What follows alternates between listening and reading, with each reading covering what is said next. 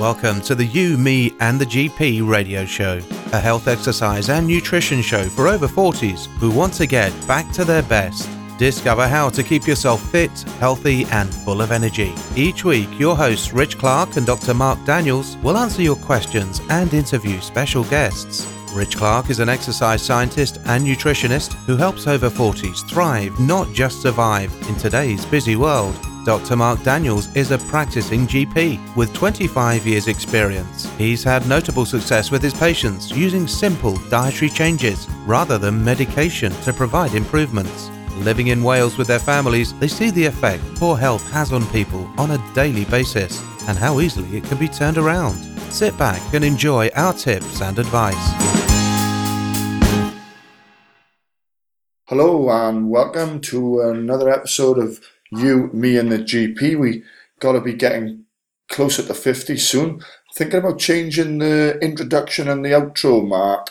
What do you Sure. think? Yeah, sounds like a good idea. I, I don't. I don't actually uh, listen to them back very much because I uh, I don't like listening to myself. Yeah, I, I, I, I'm I'm not bored of the intro because I only dip in and dip out. But other people who listen to it all the time maybe get bored of it.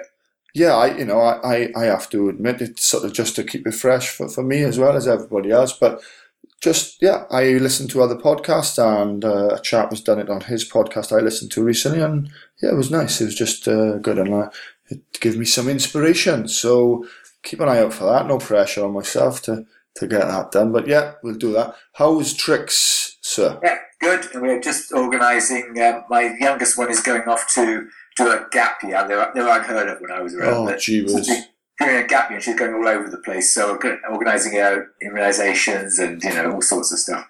Expensive times, Oh, That's- mate, but she's paying for herself. So to be fair. where? What's the general route, sort of thing? Australia, then the Far East. Oh, brilliant! So uh, it's good to uh, see how uh, the other parts of the world are. It's good to have that coming back to Wales. I, I, I definitely. Uh, how old is she?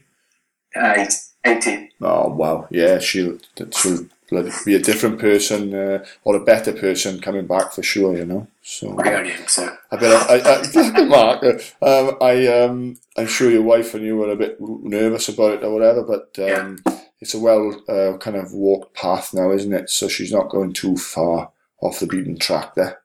No, no, anyway. Oh, yeah, it should be, it should be good. Yeah. Great. And uh, yeah, well, I've been uh, busy, kind of turning our back garden around. We've we've had it all paved over, and I've put a basketball hoop, and I've got a a sports box now out the back garden from a business I used to run in the past, and my son has gr- finally grown up to inherit half of the equipment. I used to run a sports camp Right. in my younger days, and as is the case with equipment, I often overbuy.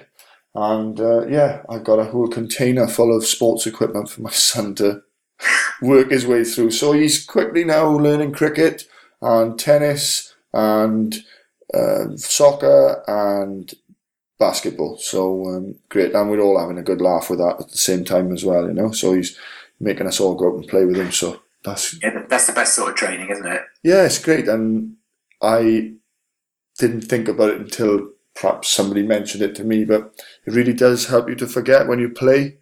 Yeah. Keeps you in the moment, as they call it. You know. So uh, yeah, it's good because as adults we can't half get caught up in either the past or the future and the seriousness of life. And I'm just at the minute trying to simplify my whole uh, routine.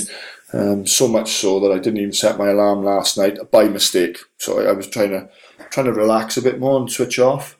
And I, I switched off a bit too much last night. And I got up ten minutes late this morning, but good old body clock got me got me there. So, oh, let's uh, chitter chatter.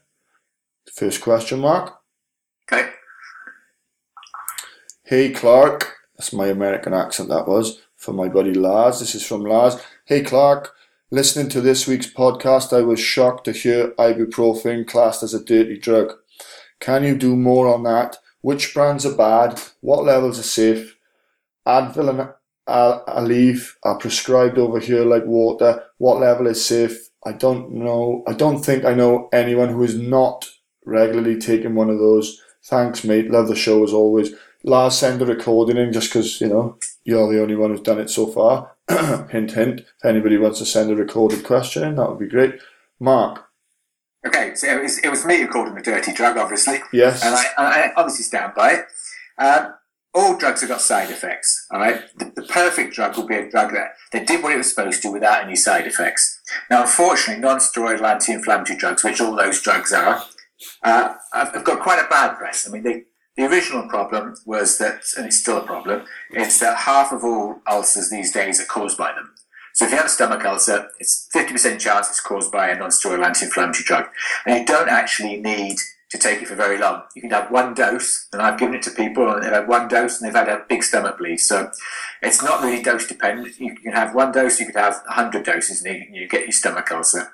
That's the first thing. Now, there's been a, I mean, people have seen in the news about a drug called Vioxx. Vioxx is a, a more modern non-steroidal, but that's been taken off the market because they had an increase in heart disease, in, in heart attacks, basically, by people using it. And that holds true for ibuprofen as well. So if you if you've got heart disease or I've got a chance of having heart disease, I wouldn't take ibuprofen. Yeah, Ad, um, Advil is is, is Advil is Advil is ibuprofen. Yeah, that's, that's right. Yeah, yeah. yeah. So uh, it also causes problems with your kidneys. You can get kidney problems with it. So I mean, it's a drug that, for the effect it has, which is not particularly large. I mean, it has an anti-inflammatory effect, but to be perfectly honest, if you're taking it for minor trauma, I wouldn't. I would just use RICE and you know rest ice compression elevation. Or if you're um, taking it for osteo- osteoarthritis, I wouldn't take it for that because it only works when there's actually inflammation there. And osteoarthritis, over a period of time, is just bone on bone rather than inflammation. So I, I, it's way overused. I haven't taken one. I don't think in the last twenty years, and I have plenty of knocks and bumps. I, I just wouldn't take them. It just seems pointless to me to take a drug that could give you a stomach ulcer on taking one tablet. Brilliant. Good. So there is no safe dose. That's what I'm no, trying to say. Good. That's great. So there's no safe uh, dose, and um, yeah. that's good. Nowadays, so the play. Go on. Sorry. Nowadays, even if we give aspirin to non-steroidal, right?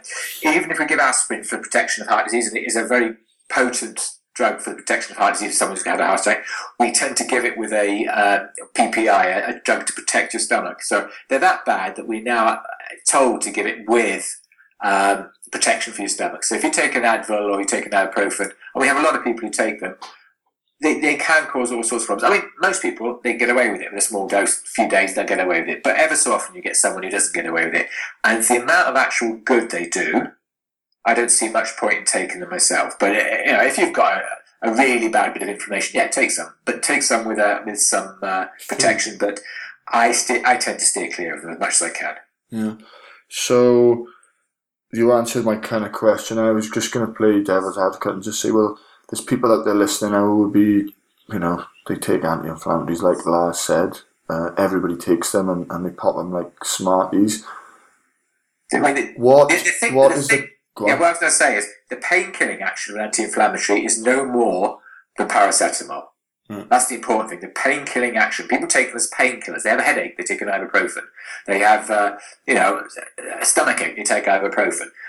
If you're going to take a painkiller, take paracetamol for, as a painkiller. Now, if you're taking it as an anti-inflammatory, if you've got some inflammation somewhere, yeah, yeah, you can take it, but beware, you could cause yourself some harm. Okay.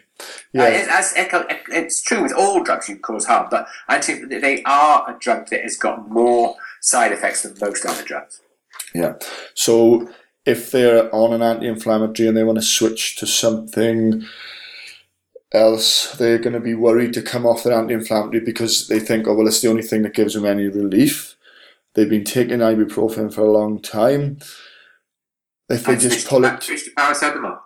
But as paracetamol is not an anti-inflammatory. No, no, to paracetamol because if they're taking it for a long time, the, whatever the inflammation was there originally is probably not there anymore. They're just taking it as a painkiller.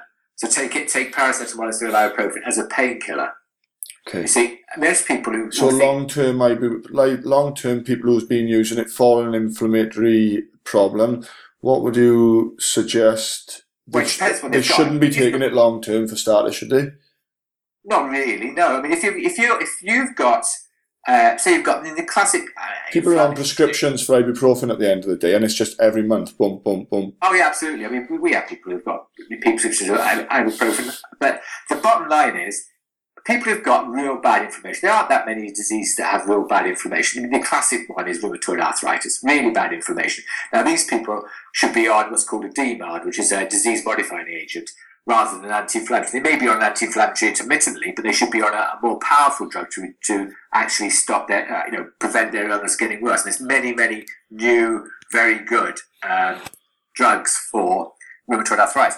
But apart from that, anti-inflammatories, they're mainly used by people who've got pain from other conditions, Right. like bad back or whatever. And it, it's no better than paracetamol for that. Okay, good, good. That's excellent. And just to finally add to the inflammatory thing, an anti-inflammatory diet will reduce a lot of systemic inflammation that's been there for a long time. So if you cut out inflammatory foods such as meat and, and sugars and processed food, all the usual uh, victims, if you are suffering from a long-term inflammatory problem, although if you went to hospital, nobody'd ever mention this to you, but it can have such a dramatic effect with that. And then if you threw some vitamin C and some fish oil, some basic stuff in there, probably some vitamin D, you, you'd really, you know, have a heck of a change in, the in vegetable oils. yeah. Is that they're very pro-inflammatory? All the vegetable oils. Yeah, that's right. All the omega sixes. Uh, Yeah. And uh, okay, fantastic, good stuff. Information. I love that topic. I'm right. Okay, Laura, forty-one. This is the one who asked the question on the last podcast. I forgot. Hi both. I do go to the gym. I usually use the treadmill and a few light weights, four to five kilo dumbbells. I realise that these are too easy, but at the same time, I'm scared to go any heavier. What will really happen? I hear so many different things. Thanks. Can I just do my very minor bit first before we Of can tell? course. Women don't tend to bulk up. It's really simple. They haven't got enough testosterone to bulk up. So don't be afraid to go heavy. If, you, if you look at all the, the CrossFitters, they don't. There are some that are bulky, but very few are bulky. They tend to be very well toned. So and they use heavy weights. So my, my view on women is go as heavy as you can because you aren't going to become, you know, unless you start taking and you know supplements of steroids, you know, testosterone, you're not going to end up in Miss Universe. Don't worry. Oh, Mark, we got a bit of controversy here now because I'm going to have to like a little bit of disagreement here because of my experience tells me that yes, women should lift weights. Of that bit, I agree, and they they they won't bulk up, but on a certain caveat. Now, and this is where the problem is because. The bit I disagree with is a lot of the CrossFit girls do go bigger, muscly wise. The top ones, fair enough, they look absolutely fantastic. So do the guys. It's like they're elite athletes, superheroes or something. But your average person doing CrossFit, if you do that amount of volume, okay, and this is the caveat, if you are not on a really clean diet, you are eating any carbs and too much fruit, you will start to go bigger in your arms, your shoulders, and your ass. And I've seen so many girls put on some, you know, serious muscle going to CrossFit, and you can tell the CrossFit girls the way they stand, their shoulders are rounded, and their traps are there, and all the rest of it. So, um, and then going on from that, with my wife, for example, she uses circuit training quite a bit because it's one in the morning, of six in the morning. She thinks, you know, get up there before, you know, great, and I agree. It's all done early. If she does too much circuit training or boot camps, because these guys, they're throwing out, sometimes the girls are ending up doing 100, 150 press ups. Okay? If you think you're going to do that volume of upper body work or leg work, and then fall off your diet a bit, eat, drinking wine and, and eating a bit of carbs too much, you will go fatter. Okay?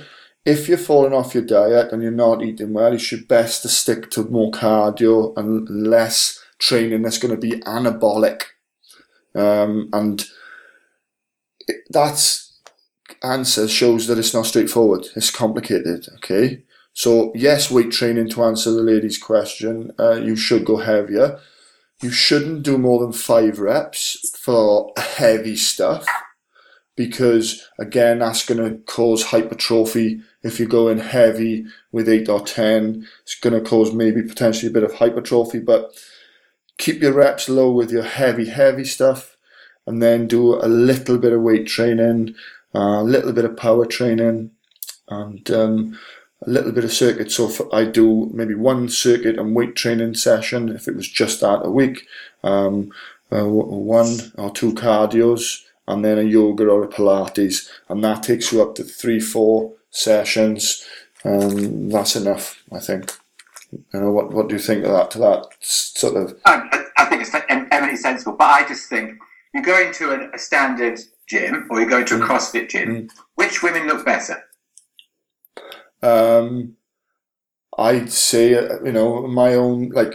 No, not your gym. I'm talking yeah. about you go to the standard gym where people go. Yeah. They don't get fat. They don't get yeah. because they tend to. Yeah, fat people don't go to CrossFit. That's why.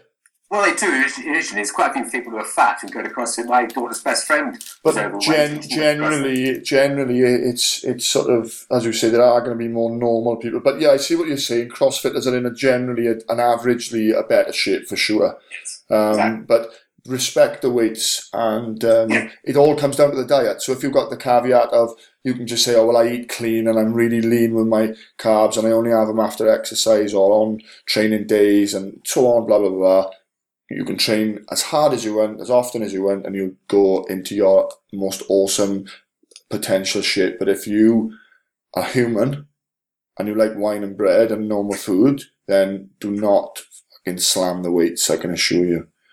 Um, okay, next question. Quick and easy one, I think.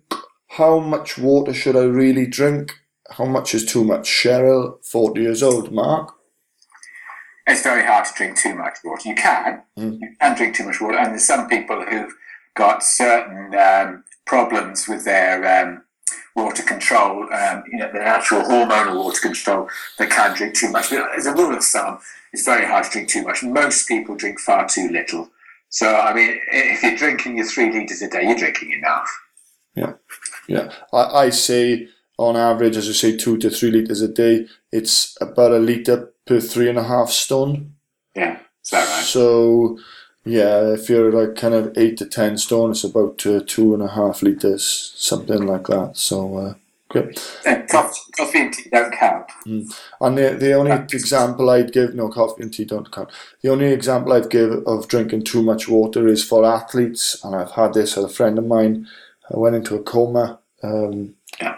in Lanzarote Ironman. I don't know whether it was my old podcast that I used to do. I told this story and we actually interviewed Dean and he hyperhydrated a week before an Ironman in Lanzarote. He was out there in warm weather and he was drinking like a gallon of water a day or whatever and he depleted all his body salts and then at a very late stage in the Ironman he thought he'd been run over by a car and he woke up three or four days later in the hospital with all his family from the UK around him because he'd gone into a, a coma from a hyponatremia, if I say that right. Hypo, hyponatremia. Hyponatremia.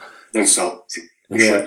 So that's the only time you can drink too much water if you're going to be doing excessive exercise because it reduces your blood volume. Um, that would so interesting shit stuff.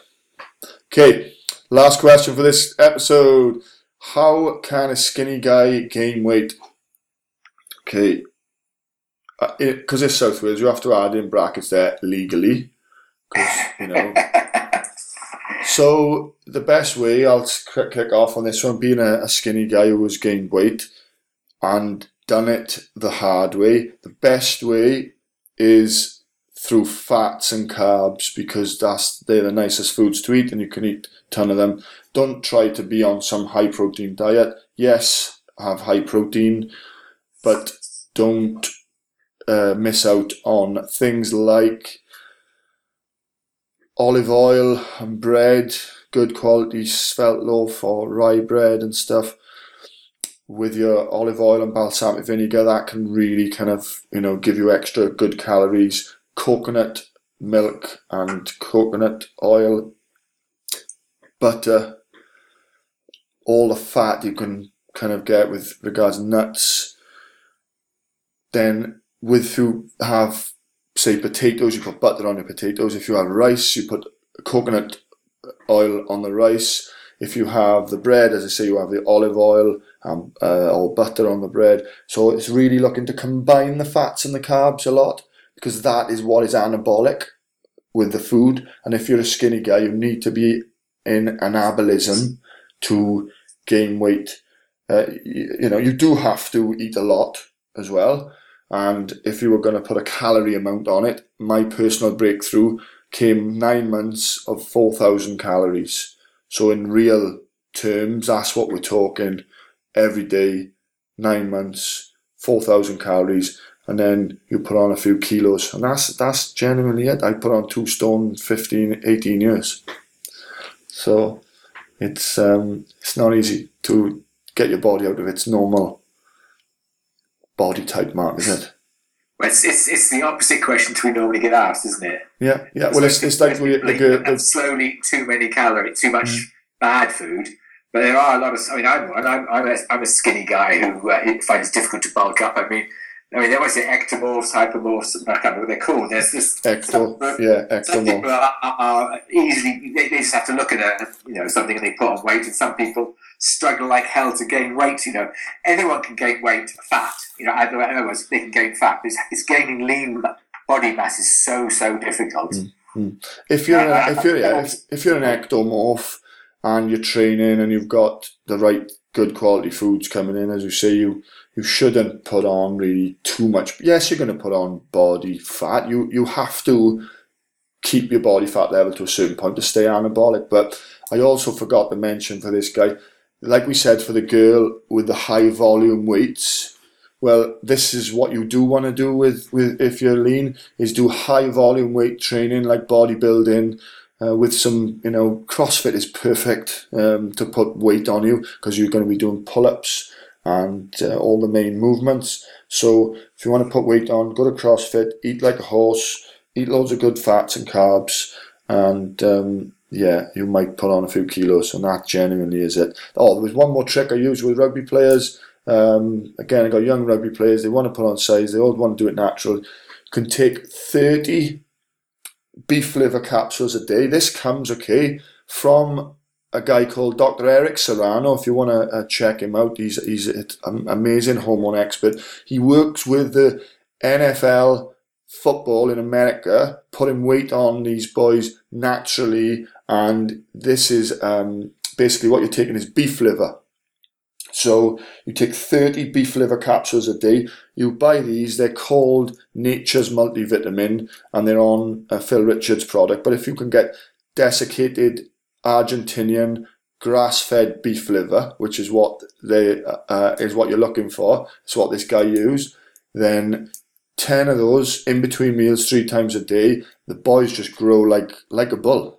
They grow like a bull on it. And the guy said in a seminar, he doesn't know why it works or he doesn't know what or whatever, but it puts size on people six to twelve weeks, like good few kilos. So that's something I picked up and tried and it's worked. Okay. So anything else, Mark? No, anything else on that one. Okay, great. And thank you everybody for listening. Uh, thank you for those of you who are leaving uh, your review in exchange for your answer of a question. I don't know if I reminded people about our little deal often enough, but if you can leave the reviews and ratings on the iTunes, it really rockets us up there. We've been sticking in the top 100 um, we do drop out sometimes, but mostly we're sticking in the top 100. So thank you for your continued support. Thank you for your your feedback and uh, leave us a ratings uh, as well. Thank you guys. Thanks from me.